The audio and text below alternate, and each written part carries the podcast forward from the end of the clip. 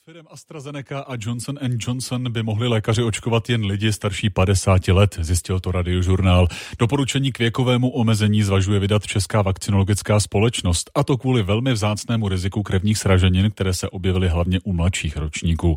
Pro ty by pak zbyly RNA vakcíny od konzorcia firm Pfizer a BioNTech a společnosti Moderna. Teď už s námi živě v raním radiožurnálu reportér Matěj Skalický. Matěj, hezké ráno. Pěknou středu. Už se tedy ví, o jaký věkový limit půjde?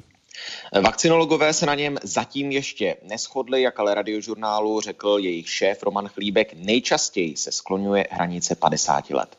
Čím lepší situace je epidemiologická, tím to víc nahrává třeba k tomu, aby se ty vakcíny nepoužívaly u těch mladších věkových kategorií. My jsme diskutovali věkovou kategorii 50, na které byla například schoda.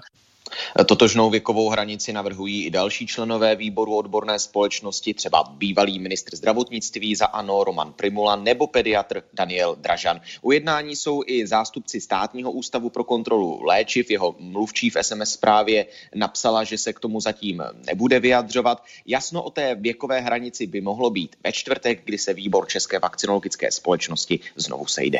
A jakou vakcínu by dostali lidé mladší 50 let, kteří už mají jednu dávku od firmy AstraZeneca? AstraZeneca a čekají na druhou tak eh, také o tom se eh, podle Romana Primuly mezi vakcinology eh, debatuje. Například ve Švédsku řešili to samé a rozhodli se přeočkovávat lidi mladší 65 let jinou vakcínou. Jinak to věkové omezení už pro vakcíny od firmy AstraZeneca nebo Johnson Johnson vydali třeba v Německu, ve Francii nebo ve Velké Británii. Evropská léková agentura zdůrazňuje, že výhody vakcín převažují nad riziky. Ohledně velmi vzácných případů krevních sraženin hm, tato agentura neuvedla žádný přesný věkový limit, který by tedy stanoval, pro koho jsou vakcíny potenciálně rizikovější, přestože hm, třeba u vakcíny AstraZeneca se ty problémy častěji objevily u žen mladších 60 let. Reportér Matěj Skalický teď v ranním radiu žurnálu Matěj, díky, nashledanou. Není za co naslyšenou. Tři minuty do čtvrt na devět.